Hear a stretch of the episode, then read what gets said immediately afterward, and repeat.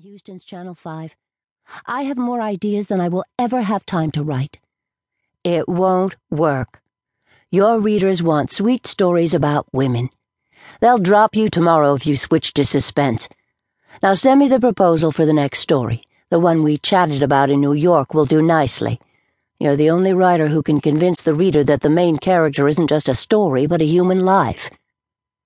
Meredith started to stand but Kariss gestured for her to stay. Please hear me out. Deep inside me is a well of passion for stories that burst onto the suspense scene. These are real and happening in my city. One in particular touched my heart several years ago and has never let me go. I cannot not write this. It doesn't matter that I don't have a contract. If one of the big six doesn't want to publish it, I'll self publish. If you do not adhere to the demands of the publishing world, your actions may dissolve our representation of your work. Kariss moistened her lips. I am fully aware of the consequences. Are you? You may never publish again. Meredith retrieved her cup of Earl Grey and left the lobby. Kariss gathered her purse and laptop before leaving the hotel. She had two hours until her appointment with Lincoln Abrams special agent in charge of Houston's FBI. Five years had passed since she'd linked arms with law enforcement agencies and enlisted public support to help find criminals. Excitement with a twinge of apprehension grabbed hold of her senses. If only her agent held the same enthusiasm about her writing a suspense novel.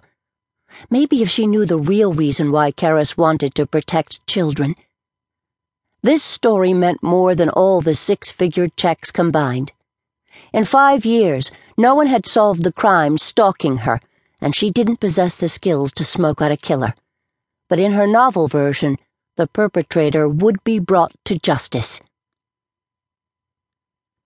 Drinking a double espresso, his breakfast of choice, Tigo drove through the seedy neighborhood off South Main in Houston looking for the dark green van last seen at the shipyard speeding away with 250 grand of stolen AK 47 rifles.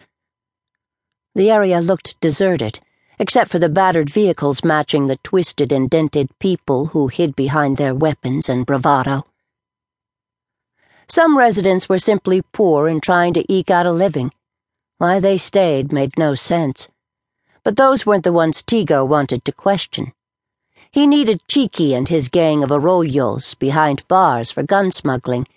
Add to that the identity of the dealers who were selling them weapons, and he was a happy man. Houston ranked as Mexico's largest gun supplier, and Tigo intended to drop that stat like a live grenade. He drove slowly, studying each peeled painted house for signs of rodents.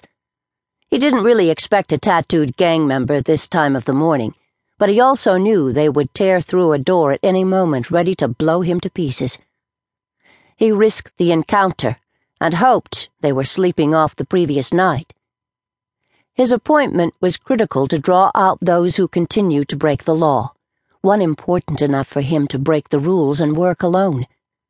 He'd long ago given up trying to figure out if he wanted credit for the arrests or if he didn't want to endanger another agent.